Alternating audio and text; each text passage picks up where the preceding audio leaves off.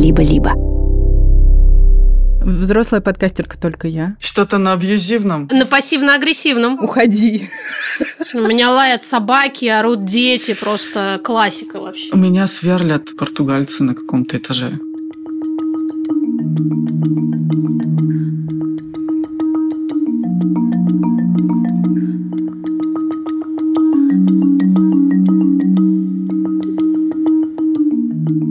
Привет, это подкаст «Никакого правильно» студии «Либо-либо». Я Маша Карнович-Хула. Привет, я Ксения Красильникова. И вместе мы петух и курица российского подкастинга. А почему? Почему?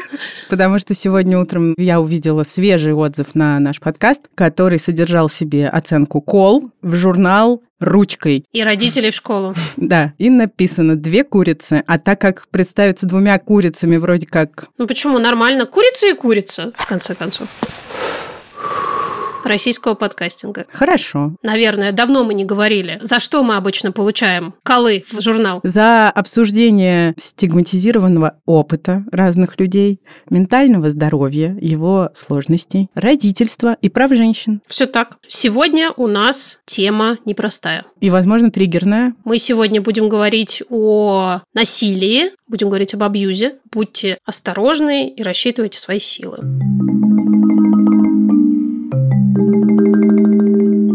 У нас начинается новая партнерская рубрика, и вы только послушайте, как она называется. Она называется «Папа был прав» или «Я же говорила». Вот так вот она называется. Эту рубрику мы делаем вместе с учебником от Тиньков журнала. Почему эта рубрика так называется, Машуль? Потому что мы говорим здесь о финансовых установках, которые достались нам от старших. Из детства, например, из подросткового возраста, из вот этих всех прекрасных времен. Мы говорим о том, что мы делаем с этими установками, как нам с ними живется, радуемся ли мы им или, наоборот, боремся с ними. А в конце рубрики мы расскажем о том, как нам и нашим детям может помочь с этим всем учебник от Тинькофф журнала. Ну что же, расскажи о своей установке какой-нибудь, которая досталась тебе от старших. Я долго не думала. Я сразу вспомнила установку, с которой я очень долго боролась, которая мне досталась конкретно от мамы. Мама говорила. Мама, кстати, никогда этого не говорила напрямую, но всегда своим собственным поведением доносила это до меня, и я это впитывала. А идея такая. Тратить деньги на себя – это стыдновато. Деньги надо тратить либо на других людей, либо на полезное. Ну, например, можно потратить деньги на курсы английского, но нельзя потратить деньги на новую красивую шмотку. Даже если тебе будет очень хорошо от этой новой шмотки, это не полезно. А тратить деньги на праздные вещи – это плохо.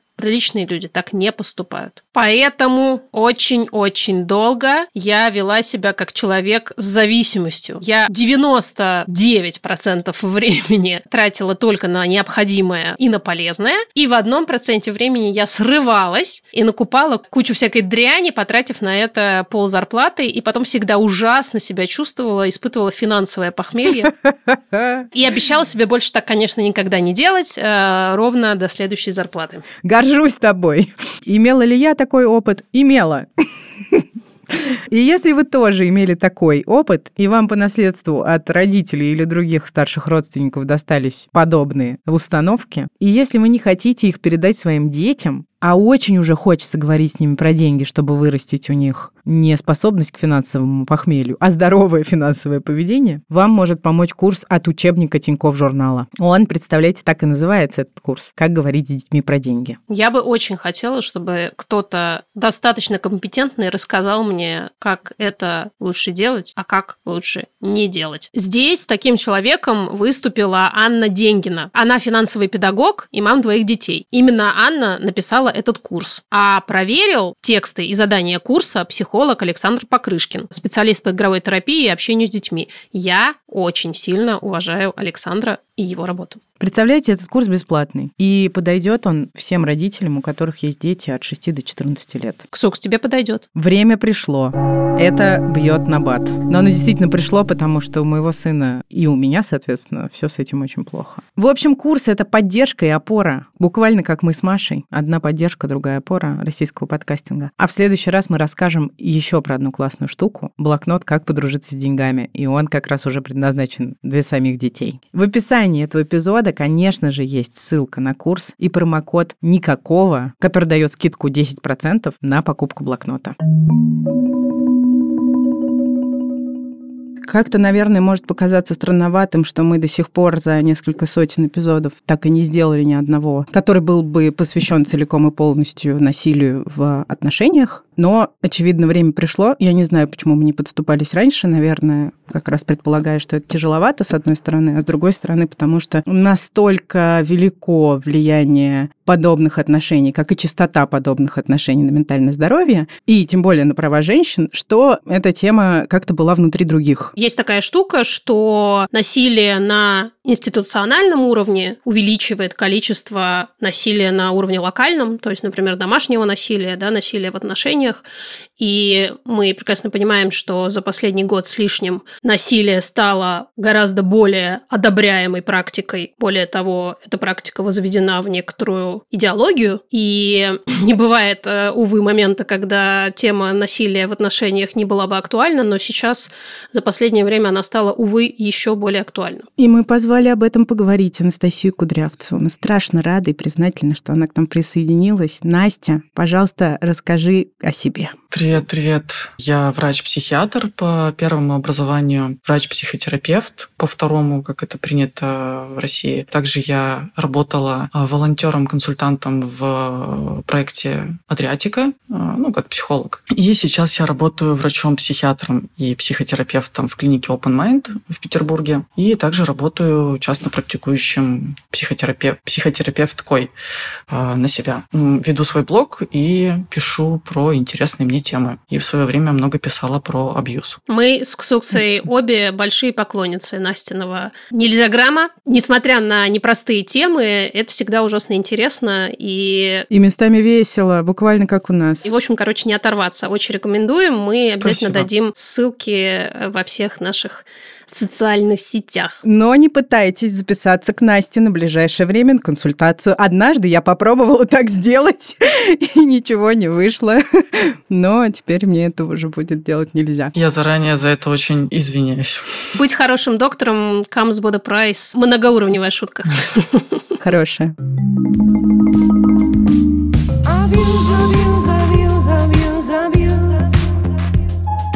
Начнем с того, что слово «абьюз» определяется как физическое, психологическое, сексуализированное или финансовое насилие одного партнера над другим по модели агрессор-жертва. Жертва чаще всего находится в зависимости от агрессора, и в процессе абьюза агрессор стремится эту зависимость усилить. Как правило, агрессором становится супруг, романтический партнер или сожитель просто. Абьюз бывает и в других видах отношений, между коллегами, родственниками, вообще во всех возможных видах человеческих отношений, при условии, что там существует некоторый дисбаланс силы. У меня, например, и в контексте, кстати, наших недавних эпизодов, это тоже какой-то важный момент, вызывает сложности. Вокабуляр. Да. Такое наименование как абьюзер, агрессор и другие, мы еще о них поговорим, и жертва. Да. Риторика про жертвенность вообще очень сложна для меня и для Маши. Но для того, чтобы, видимо, упростить какое-то энциклопедическое понимание явления, наверное, они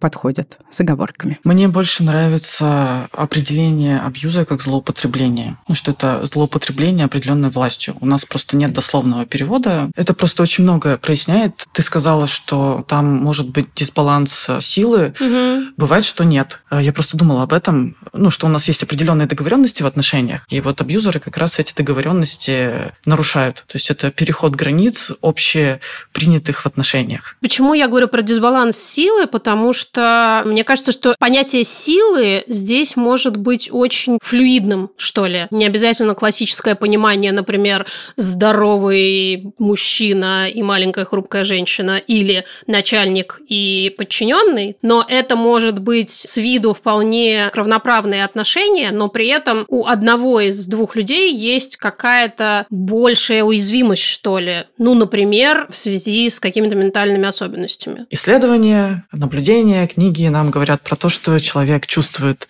возможность просто потому, что он считает это возможным. Абьюзер абьюзит просто потому, что... Может. Просто потому, что может. Причин может быть множество, последствия одни и те же. Абьюз – это система координат в голове человека, система ценностей, и в нее может попасть любой человек. Успешный, успешная, да, и неуспешный, неуспешные, и с ментальными уязвимостями, и без них, но приобретя их в процессе общения с абьюзером или абьюзеркой. Да, вот это интересно, кстати, такой лабиринт, да, в который ты можешь войти одним человеком, а выйти уже немножко другим. С ПТСРом, например. Еще с комплексным ПТСР. Да, да, да, да. Вот сразу буковку К. Мне кажется закономерным возникновение абьюзивных отношений на фоне гендерных стереотипов. Как вам такой поворот?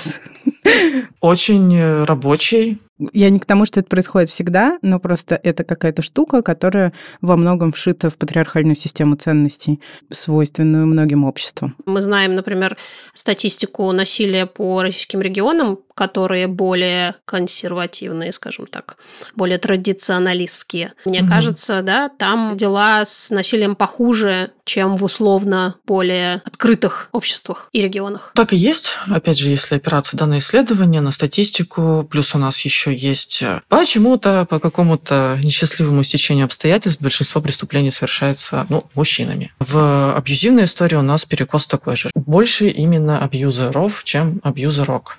Хотя Хотя в однополых отношениях, например, это тоже вполне возможная история. И в детско-родительских отношениях, да, что мать может выступать абьюзеркой, и в постсоветском пространстве такое тоже достаточно часто. Но все-таки чаще это мужчины. И вы правильно сказали, что многие растут, опять же, по исследованиям из э, воспитания системы ценностей. Это важно, конечно. Раз уж мы заговорили об исследованиях, у нас тут есть всякие интересные факты и статистика. В США есть Центры по контролю и профилактике заболеваний, и это какая-то взрослая достаточно организация. Так вот, по их данным, физическое насилие от партнера испытывала и испытывает одна из четырех женщин. Изнасилование и другие виды сексуализированного насилия или унижения, есть еще и такой термин, часто встречаются в отношениях, в которых есть насилие. У женщины, находящейся в каких-то романтических интимных отношениях, гораздо больше шансов быть изнасилованной, чем у мужчины в тюрьме. Несмотря на то, что этот страх, видимо, потому что он мужской, витает над всем и всегда, и кажется, что это происходит просто беспрерывно. Так вот, нет, с женщинами это случается чаще и не в тюрьме. Опасность быть изнасилованным в тюрьме находится где-то в зоне между 4 и 7 процентами, тогда как около 10 процентов всех женщин, которые находились в отношениях, сообщали о том, что к ним было применено сексуализированное насилие. Впечатляет. Практически во всех отношениях, где присутствует физическое насилие, также существует эмоциональное насилие. Вот такая несложная взаимосвязь. Среди практик, которые часто осуществляют акторы насилия, также присутствуют словесный абьюз, ограничение доступа к пище, лекарствам и даже угрозы членам семьи, а также сталкинг, то есть преследование. Ну и финансовое насилие тоже существует, и это довольно распространенная практика. Самое распространенное это когда Опять же, женщина попадает в определенные обстоятельства, допустим, рожает ребенка, выходит в декрет. В России декретные знаем какие. Основной носитель денег в семью мужчина, и здесь может быть ограничение финансов. То есть куда тебе, зачем, ну, когда все деньги аккумулируются у партнера и выдаются под настроение партнера и исходя из того, что он считает нужным. И под отчет. Да, на что потрачено, а зачем, а действительно тебе это нужно, а можно было бы и сэкономить, это глупые траты. Мы знаем, к сожалению, по историям наших подписчиц и слушательниц о том, что очень уязвимыми чувствуют себя женщины, находящиеся в такой ситуации, которые сталкиваются с э, ментальными расстройствами. Потому что мы не раз видели такие сообщения, вроде того, что я бы пошла к врачу, но это же надо просить у мужа. Это стыдно, во-первых. Во-вторых, он скажет, чтобы я не выдумывала. А пойти к бесплатному психиатру чаще всего страшно. Ну и тоже важная штука, мне кажется, мы как-то о ней говорили, есть такое распространенное убеждение, что абьюзивные отношения возникают преимущественно в гетеросексуальных парах. В реальности это не так, и я читала, что тема насилия в гомосексуальных отношениях гораздо более замалчиваемая. Во многом это связано с тем, что сама тема не гетеросексуальных отношений все еще сложно воспринимается в мире. И тем не менее, это происходит. Более того, по исследованиям 2000, 2011 и 2012 года показатели абьюза в гомосексуальных парах сопоставимы с показателями в гетеросексуальных парах.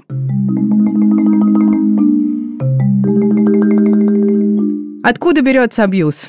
Ой, а, как это? Если бы мы знали, что это такое, да, мы не знаем, что это такое. Да. Чего у нас говорят статьи на эту тему, да, откуда берется абьюз?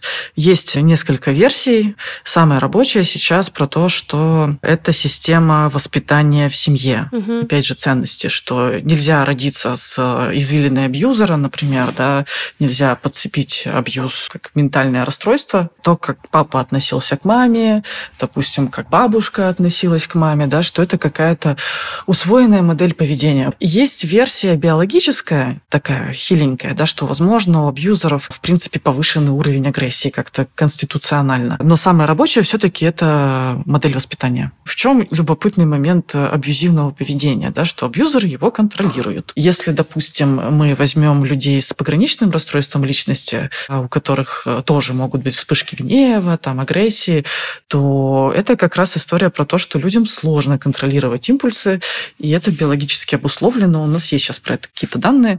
Вот, то в случае с абьюзерами у нас это не работает, потому что они очень хорошо контролируют свое поведение, понимают, где себя вести нужно социально одобряемым образом для того, чтобы получить какие-то плюшки, да, а где можно, типа, сгорел сарай, гори и хата. Представим себе такого очень осознанного человека, который совершает насилие. Вот он прошел курс майндфулнеса и, и теперь готов рефлексировать на тему того, что же с ним случилось. Скорее всего, да, это будет означать, что он в этом вырос. Он в этом вырос, он это видел, он это принял как допустимую модель взаимоотношений с определенной категорией людей. Мне хочется еще здесь ремарку сделать, что мы все можем использовать абьюзивные стратегии. Партнерши, партнеры с тревожной привязанностью, которые могут залезать в телефон и контролировать переписку, да, видят это в списках э, красных флагов абьюзивного поведения, такие, о, господи, я абьюзерша, да. Причины могут быть разные, и наличие абьюзивной стратегии в поведении не делает из человека абьюзера в полный рост. Это очень важная мысль. Тут у нас есть еще несколько факторов социальных, которые, кажется, на это влияют. То есть непосредственно из семьи а отовсюду с разных сторон. И, конечно, конечно, большинство из них связано с патриархатом. Нам надо уже придумать какой-то саунд-дизайн на слово патриархат. Да. Юра, придумай. Есть некоторые определения маскулинного поведения. Это поведение предполагает доминирование и агрессию. Как пишут многие исследователи абьюза, это все уходит в патриархальные стандарты далеких времен. И вообще первой волной феминизма нас захлестнуло в начале 20 века. И по большому счету до этого таких серьезных движений, противостоящих гендерным стереотипам о том, что женщины ниже мужчины, не было или было очень мало. И говорят, что только 80-е годы во всем мире стали появляться инициативы для того, чтобы, например, законодательно регулировать взаимоотношения в семье и противостояние домашнему насилию. Потому что до 20 века во многих обществах женщина вообще считалась собственностью мужчины. И мы об этом говорили в разных наших исторических эпизодах. Но важно понимать, что ноги растут в том числе из предыдущих эпох. Следующий фактор Тот самый, про который ты сейчас, Настя, говорила, это семья, стратегии, которые выбирают старшие родственники. Например, вот эта классическая идея, что мужчина в доме хозяин, или, как нам это говорили в знаменитом советском фильме «Москва слезам не верит», А заодно запомни, что все и всегда я буду решать сам, на том простом основании, что я мужчина.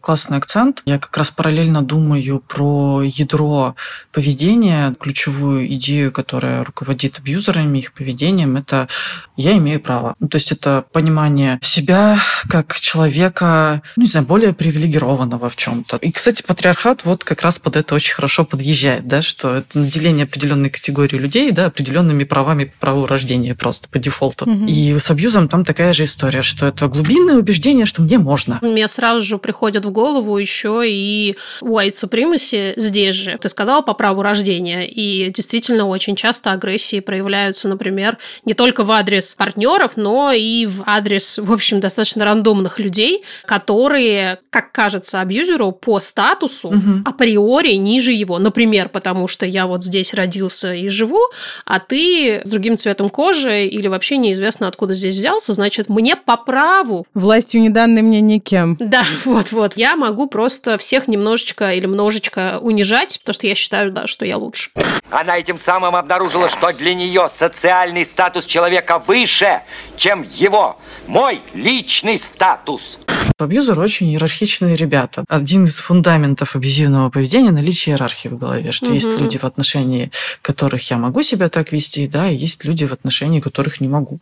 Ну, и это обычно кто-то наделенный большей э, с точки зрения абьюзера властью, там, деньгами, статусом, да. все такое. А последний фактор в череде этих социальных, то, что в медиа до сих пор достаточно часто женщины изображаются как объекты. Называется это объективация, это используется очень широко в рекламе. Если почитать телеграм-канал «Дочь разбойника» времен года и ранее, там есть множество примеров этому. Ну и, соответственно, мужчины, в свою очередь, изображаются как люди часто жестокие, которые практикуют секс без консента, и вообще у них есть какие-то предпочитаемые этими медиа-образами роли. Да, и это глорификация насилия. Это действительно mm. образ такого вот самца, воина, mm-hmm. который все на своем пути сносит. И, кстати, очень часто внутренняя мизогиния связана с попыткой разрушить именно этот образ. Можно услышать от женщин, что вы, мол, феминистки, сделали из нормальных мужиков каких-то, значит, домашних мальчиков, потому что образ, который есть в моей голове, он мне нужен для того, чтобы чувствовать к нему, к мужчине уважение, вожделение и вот эта глорификация насилия медийными инструментами делается привлекательной. Она встраивается в такую систему ценностей и Отсюда очень часто, мне кажется, берется такое пренебрежительное отношение к женщинам, которым, например, этот образ не подходит, и, соответственно, еще большее пренебрежение к мужчинам, которые отказываются соответствовать этому образу, без вот этого меча и щита. Важный еще момент, что абьюзеры могут не выглядеть как э, классический самец, это не мешает абьюзерам быть эмоциональными абьюзерами, например. Это могут быть люди, которые не работают, у которых постоянные как будто бы да, ментальные проблемы, которые требуют эмоционального обслуживания, манипулируют чувством вины, говорят э, что-то в духе «ты холодная, ты не уделяешь мне внимания». Да, спасибо, что ты сказал про это. У меня сразу в голове, как в мультике, такие пук-пук-пук-пук-пук воспоминания из действительно разных историй времен уже торжества, простите, новой этики, где мы узнаем о таких, в общем-то, максимально не канонических, в смысле вот этого образа воина мужчинах, которые очень интеллигентные, может быть, э, даже визуально совсем не соответствуют этому образу, но да, практикуют э, эмоциональное насилие так, что викинги бы со своим физическим насилием им позавидовали. Я просто не могу не вспомнить здесь свежую рекламу службы вооруженных э, силах России. Будь мужиком, сдохни. Да, которая построена на слогане «ты же мужик». И это, в общем, мне кажется, чрезвычайно показательно. Манипуляция гендерными стереотипами, да? Через стыд. Угу. У меня есть вопрос к Насте. Настя, ты работала с акторами насилия? Да, но недолго. Могут ли такие люди у тебя и у других специалистов вызывать сочувствие, сопереживание, какие-то такие эмоции? Слушай, я думаю, могут, потому что сопереживание, сочувствие же не очень управляемый процесс. Это не означает, что это поддержка этого поведения. Нужно, наверное, описать классический портрет абьюзера. Есть, опять же, исследования про то, что среди них достаточно много людей с нарциссическими чертами. О. Это не значит, что да, все нарциссы абьюзеры, и вообще нарциссов тоже стигматизируют очень сильно, описывая их как э, социопатов. Читаешь, думаешь, что это не нарцисс, это социопат. Э, Мне просто не нравится, когда про нарциссов говорят, что они бесчувственные сволочи и так далее, потому что могут быть нарциссические стратегии, да, нарциссы могут быть просто ориентированы на успех и в целом не иметь каких-то проблем с построением отношений с окружающими. Так вот, среди абьюзеров достаточно много людей с нарциссическими чертами. Это скорее уже про какие-то более крайние проявления нарциссизма. Почему? Потому что базовые глубинные убеждения совпадают, да, что я имею право, я на каких-то основаниях лучше, не знаю, умнее, сильнее, там, способнее. В принципе, это очень совпадает с нарциссическими стратегиями. Это к вопросу про сочувствие. Но это этический вопрос. Не все терапевты, терапевтки готовы работать с акторами насилия, потому что это угрожает базовым ценностям человеческим, да, и можно получить определенную моральную травму в терапии.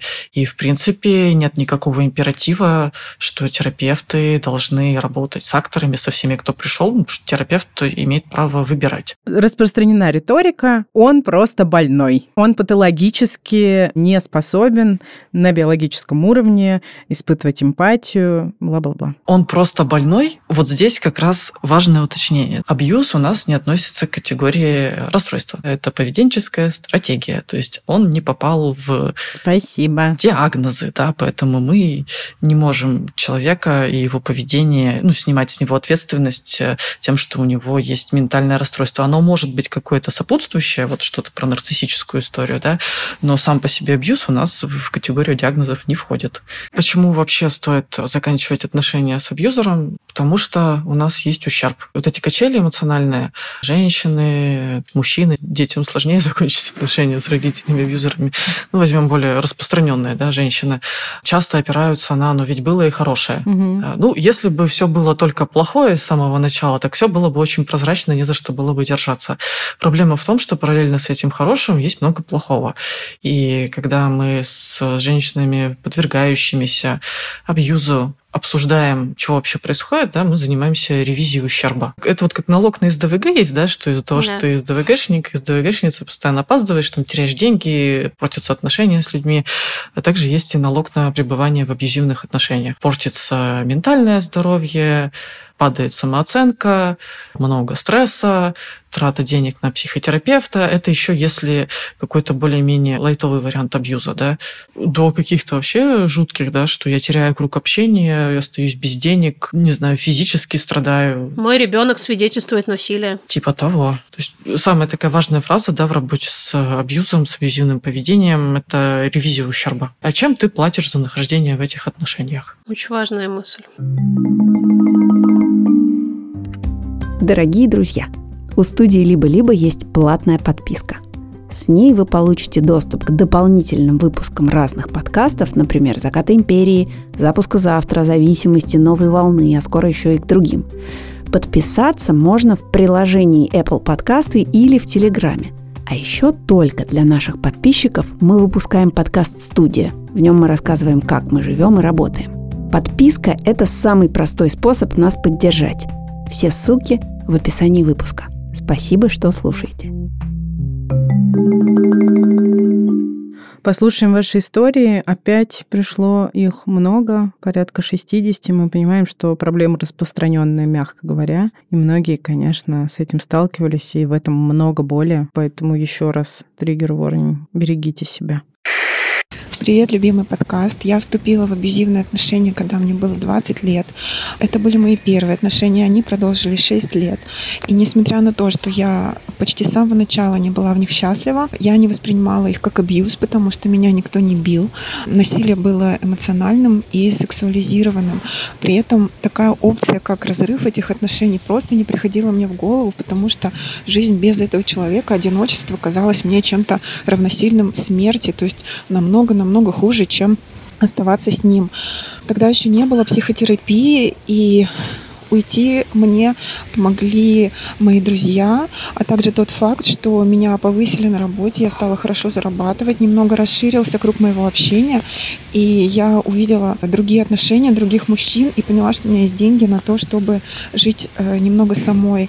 Хочу сказать, что любовь к абьюзеру заканчивается там, где начинается любовь к себе.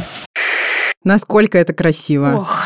Очень красиво и очень грустно. Героиня говорит нам про друзей, и кажется, это действительно бесконечно важно. Помощь снаружи. Рассчитывать только на свои силы могут не все, наверное. Тоже важный момент про выход да, из абьюзивных отношений. В зависимости от того, насколько мы уязвимы, копим ресурсы. А что если у нас есть угроза физического насилия, там симки, другие места, план побега, если это про финансовую историю, подушка какая-то безопасности, займ, обращение к близким людям.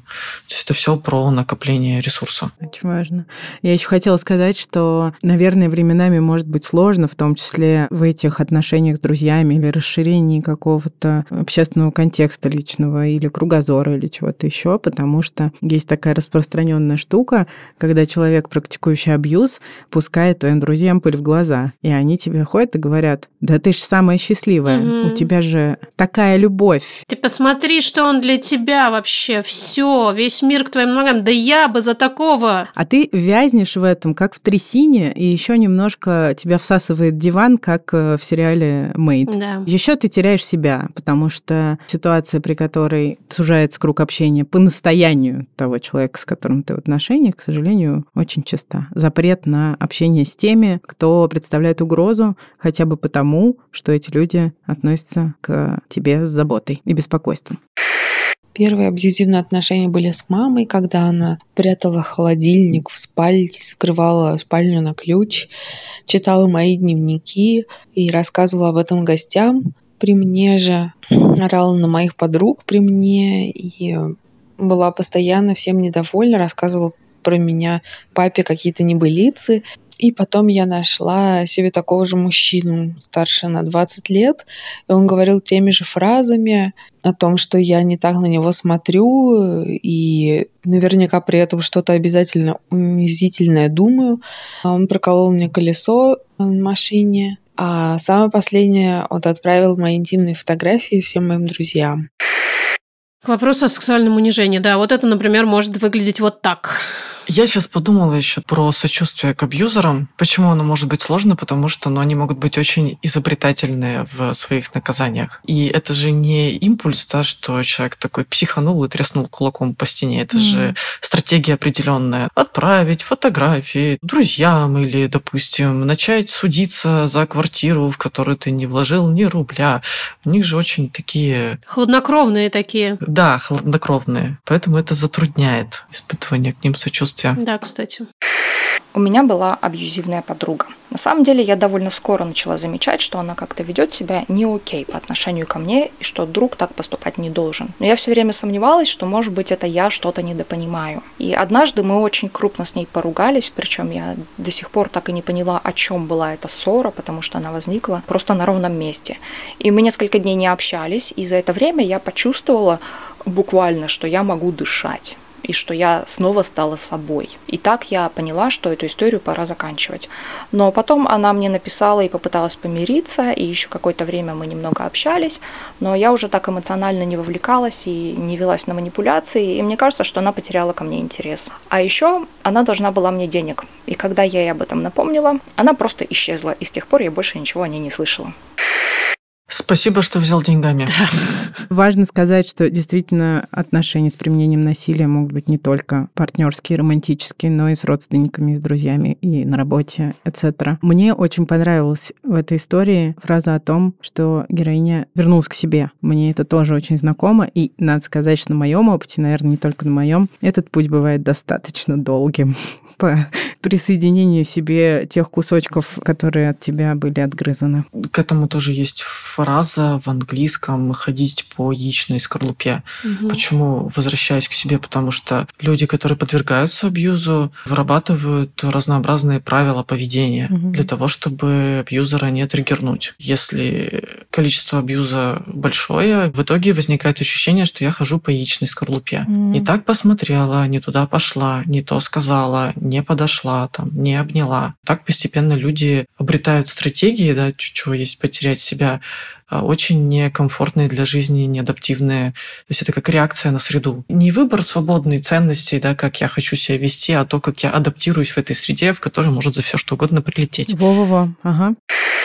Привет, дорогой подкаст. В течение 10 лет я, как оказалось, была в деструктивной группе, в культе, который возник вокруг тренингов личностного роста. В главе его был, конечно же, мужчина. И внутри этого круга был еще супер тайный внутренний круг, в котором были одни женщины, хозяйки их называли, я была там. И да, там было эмоциональное, физическое, сексуализированное насилие, финансовое использование – во что бы то ни стало, хотелось просто вернуть доброе расположение этого мудака и ради этого просто ползать в соплях, разбиться в лепешку и все что угодно. Как я поняла, что это абьюз, мне помогла моя подруга, которая со мной поговорила, и после этого в течение трех месяцев я разобралась. Вот уже три с половиной года, как я в терапии, на таблетках, выхожу из жесткого РПП и, собственно, ненавижу его всей душой. Ой, это жесть. Вот э, пример, да, злоупотребления властью да. в определенной позиции, там, терапевт, коуч. Ой, я, слушайте, я такую жесть слышала там про, ну, не знаю, можно ли этого человека терапевткой называть, ну, там были какие-то выезды на природу, голые бани, mm-hmm. короче, потрогивание там друг друга, и все это преподносилось как техники психотерапевтические. И вынос историй участников э, в группу без разрешения участников, и разбор полетов, и, короче, всяческое там насилие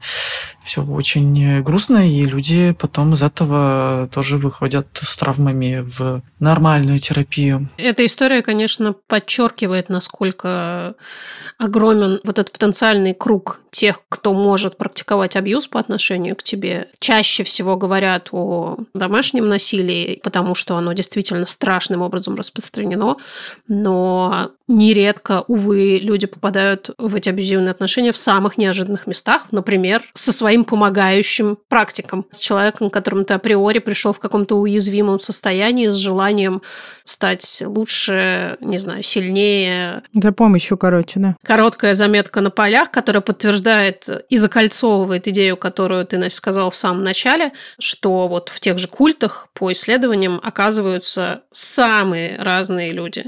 Никакой корреляции mm-hmm. ни с образованием, ни с ментальным состоянием, практически ни с чем.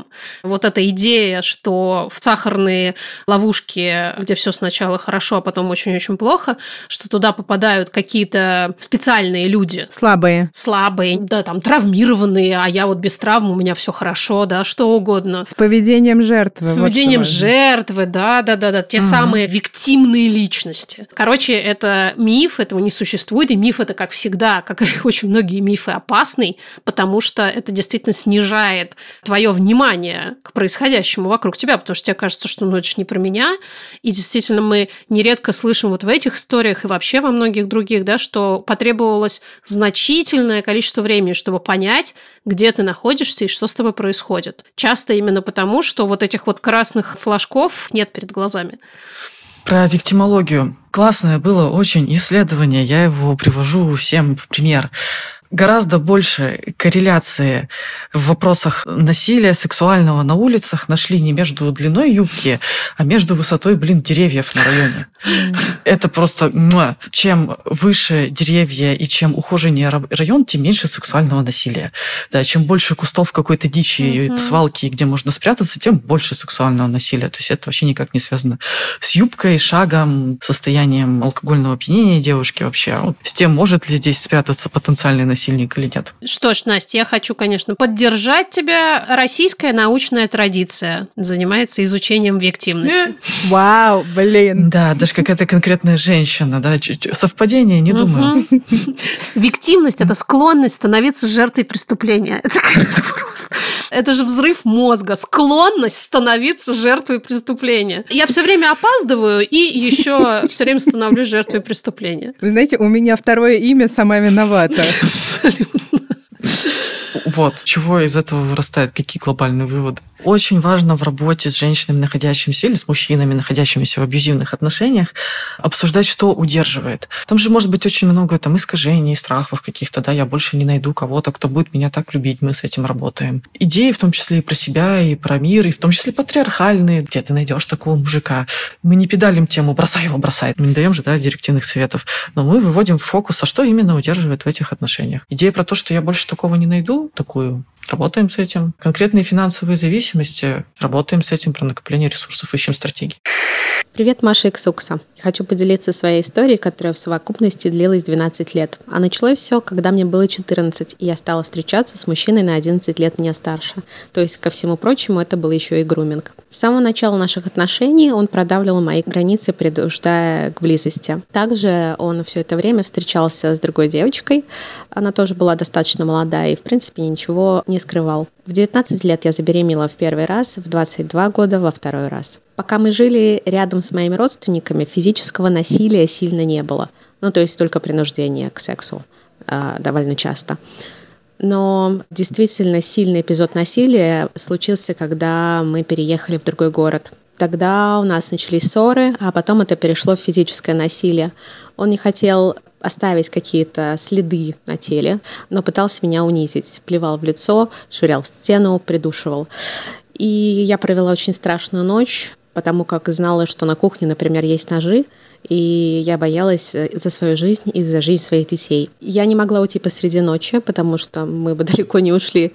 Пришлось дождаться утра, собрать документы и уйти практически в неизвестность. С тех пор прошло три года. Я очень рада, что вышла из этих отношений. Никакие другие отношения я за это время не начинала, потому что остался страх и потому что много других сложностей. Но я стала зарабатывать больше, чем мы зарабатывали вдвоем, когда жили вместе. И тратить чуть-чуть больше и на детей, и на себя. Я впервые повезла себя в отпуск.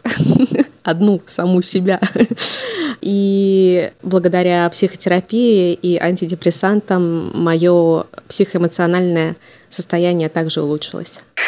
Ох, я столько восхищения испытываю женщинами, которые смогли выбраться. Я просто даже представить боюсь, насколько сложно из такого длинного, тяжелого опыта. Такого раннего. Взять и выскочить с двумя детьми, да. который начался в 14 лет. Когда ты еще сама была ребенком, да, Очень давайте круто. будем честными. А теперь у тебя двое детей, mm. и тебе нужно быть главной взрослой и еще и бежать, сверкая пятками. От ножей. Захотелось посмотреть статистику качества э, жизни людей, вышедших из абьюзивных отношений.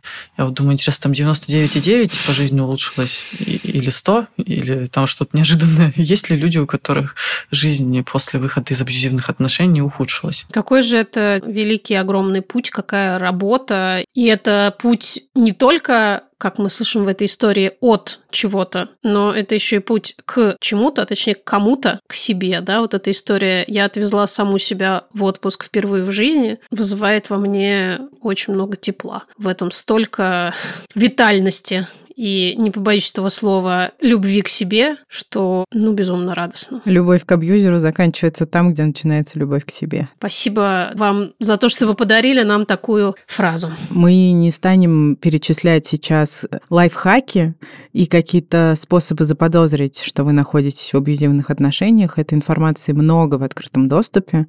И когда нам задают вопрос, а это бывает достаточно часто, что делать, если столкнулся с насилием, мы обычно говорим о том, что правильнее всего обращаться в нашу любимую организацию «Насилию нет», которую сделала Аня Ривина. У «Насилию нет» есть сайт со всей информацией о том, как распознать и что делать. У «Насилию нет» есть психологи и юристы, которые бесплатно работают э, с людьми, столкнувшимися с насилием, и кроме того работают с акторами насилия. Есть у них даже HR-специалисты, которые помогают женщинам, потому что, как мы услышали из наших историй, финансовая независимость играет огромную роль в успехе выхода из таких отношений. Еще Аня Ривина недавно запустила проект «Лабиринт», который предназначен для помощи женщинам, оказавшимся в сложной ситуации за пределами России, которые, например, недавно эмигрировали. На сайте лабиринт.онлайн все очень удобно устроено. Там есть русский, украинский, белорусский и английский языки. Вы выбираете страну, в которой вы прямо сейчас находитесь, и ситуацию, в которой вы оказались. Дальше нажимаете кнопку «Что делать?», и вам подскажут, куда обратиться, и дадут инструкции по тому, что делать в той или иной стране. В 18 странах уже есть надежные адреса помощи и юридические рекомендации. И работа продолжается еще по 27 странам. И спасибо. Спасибо тебе большое, что ты к нам пришла и за все, что ты делаешь. Нам очень важно тебя читать. Да. Спасибо, да, большое уважение вашему проекту. Я горжусь, что меня позвали и буду выделываться сегодня в сторис. Отлично. Вот это да. Все, мы вами восхищаемся, знаете. Желаем силы, подходящих обстоятельств и нужной поддержки тем, кто пока не выбрался из этой, мягко говоря, непростой ситуации. Верим в вас и очень рады за тех, кто оставил такой страшный опыт позади. Члены нашей дорогой команды — это Юра Шустицкий, наш звукорежиссер и саунд-дизайнер, Юль Стреколовская, наша продюсерка, и Наташа Полякова, наша художница и дизайнерка. Обнимаем Машу Ксукса и Настю Кудрявцева, которая сегодня с нами была. Пока. Пока-пока. До следующего вторника.